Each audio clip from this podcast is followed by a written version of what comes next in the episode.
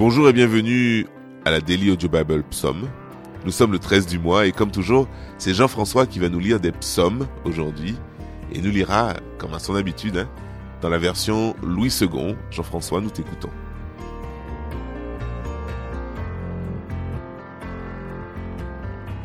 Psaume 111 Louez l'Éternel, je louerai l'Éternel de tout mon cœur, dans la réunion des hommes droits et dans l'assemblée.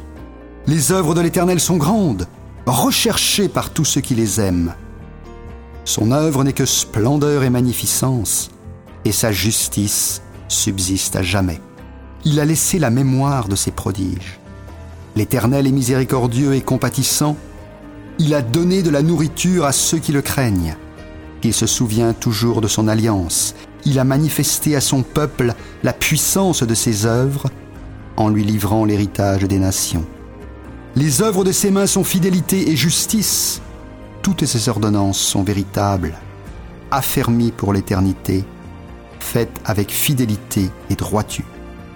Il a envoyé la délivrance à son peuple, il a établi pour toujours son alliance. Son nom est saint et redoutable. La crainte de l'Éternel est le commencement de la sagesse. Tous ceux qui l'observent ont une raison saine. Sa gloire subsiste à jamais.